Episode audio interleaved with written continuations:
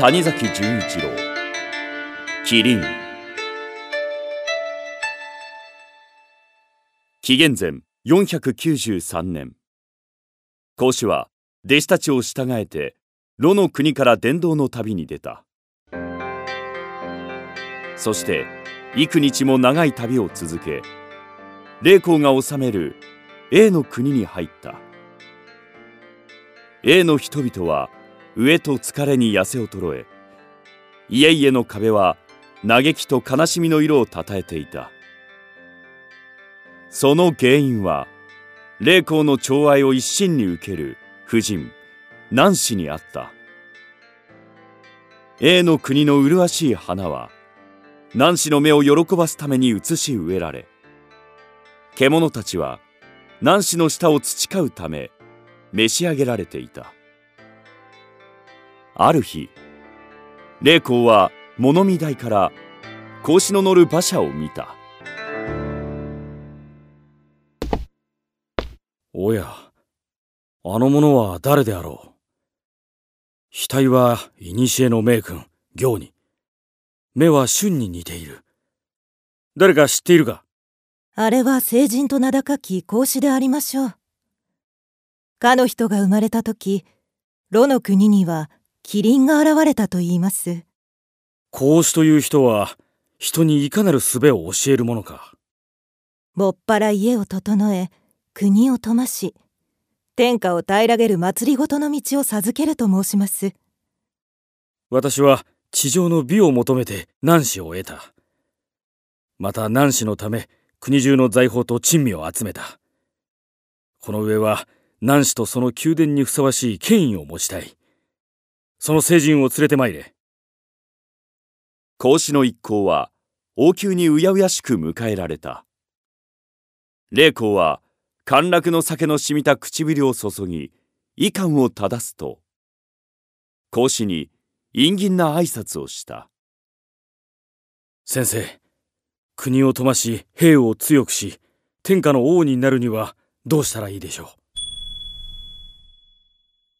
孔が誠に王者の徳を身につけたいと願うのならまず己の欲に打ち勝つことです。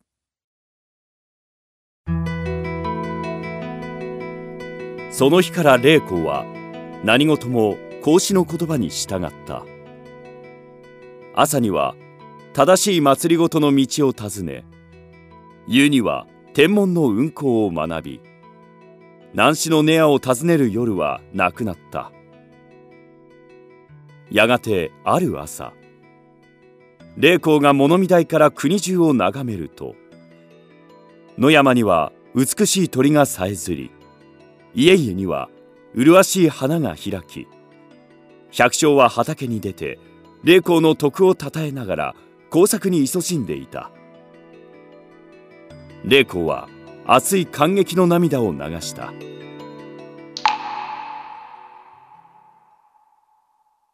あなたは何をそのように泣いていらっしゃる？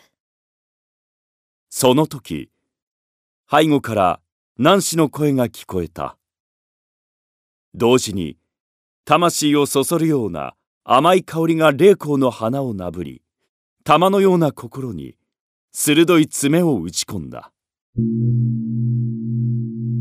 お前どうかその目で私の瞳を睨んでくれるな。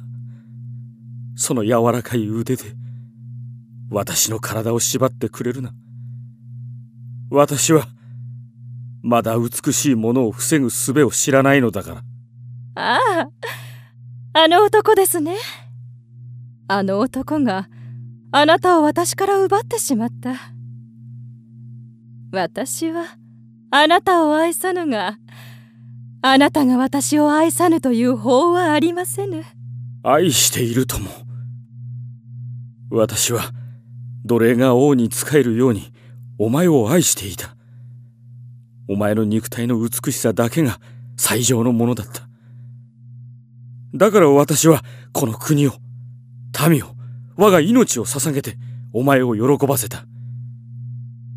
しかし、私は先生の導きにより、それより尊いものがあることを知った。これからは夫が妻を愛するようにお前を愛そう。あなたは哀れな方？私に逆らえるような強い方ではありませぬ。そらあなたはたった今立派なことを言ったくせに瞳はもううっとりと。私の顔に注がれているではありませんか。私はやがてあの孔子という聖人をも虜にしてみせましょう。その後孔子はナンシに招かれた。健常な孔子はそれに逆らうことができずナンシの宮殿に入った。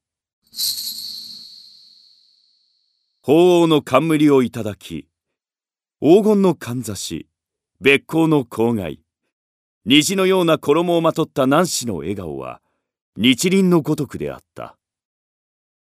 そしてナンシは膝近くに孔子を招いた。ノー先生。先生が誠の聖人であるのなら古から今までに私より美しい女がいたか。教えてはくれまいか？私は高い徳を持った人のことは知っています。ですが美しい顔を持った人のことは知りませぬ。私はこの世の珍しいものを集めている。けれども聖人が生まれる時に現れるキリンというものを見たことがない。聖人の体にあるという七つの穴も見たことがない。先生が誠の聖人であるのなら見せてはくれまいか？私は珍しいもの不思議なものを知りませぬ。私の学んだことは誰もが知りまた知っておらねばならぬことです。私の顔を見声を聞いた男は皆潜めたる眉をも開き曇りたる顔をも晴れやかになるのが常であるのに先生はなぜ悲しい顔をしておられる？私には悲しい顔はすべて醜く見える。私が先生の憂いを断ち影を払って差し上げましょう。そう言うとナンシは七人の女官を呼び七つの香炉を捧げて格子の周囲を取り巻いたしかし格子の眉の潜みは濃くなるばかりであったおお先生の顔はようやく美しゅう輝いてきた。次に女官たちはさまざまな酒を運び一つ一つ珍奇な杯に汲んで格子に進めた。さらに豊かな鳥と獣の肉を卓上に運んだ。しかし格子の顔の雲は晴れなかった。おお先生の顔はいよいよ美しい。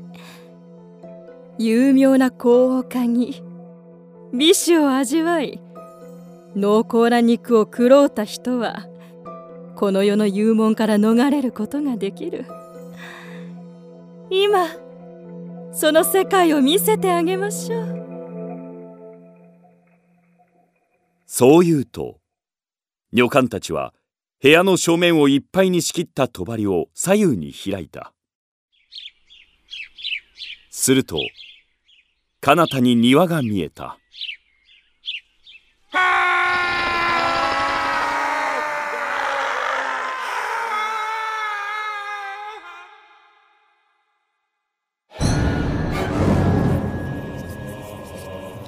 そして青々と燃ゆる大地の上に暖かな春の日に照らされてうごめくものが見えた。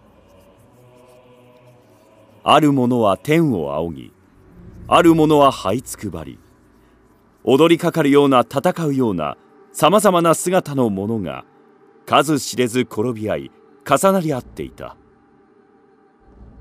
それらは極刑を受ける罪人の群れであった。一人として衣をまとうものもなく顔を焼かれ耳を貫かれ鼻をそがれている。両足を断たれた女もいた。その光景を恍惚と眺めるナンシの顔は詩人のごとく美しく鉄人のごとく厳粛であった。私は時々霊光と馬車で町へ行く。その時もし霊光が情ある目つきで流し目を与えた女がいれば皆あのような運命を授ける。どうであろう先生？この後霊光と町へ行きませぬか？あの罪人たちを見たならば夢夢逆らうことはなさいますまい。紀元前493年春のある日。A の都に2両の馬車が走った。第一の馬車には霊光と南子夫人が。第二の馬車には田舎の聖人孔子の姿があった。それを見た人々は噂した。あの聖人の徳もナンシの暴虐には及ばぬと見える。今日からまたあの女の言葉が国の法律となるであろう。しかし今日ほどあの女の顔が美しく見えたことはない。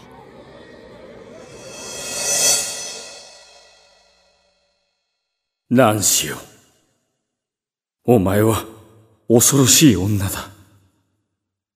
お前は私を滅ぼす悪魔だ。私はお前を憎んでいる。しかし私はどうしてもお前から離れることができない。あくる日の朝孔子は A の国を出発した。そして弟子たちにこう言った。我いまだ徳を好むこと。色を好むがごとくなるものを見ざるなり。この言葉は論語の中に今も残っている。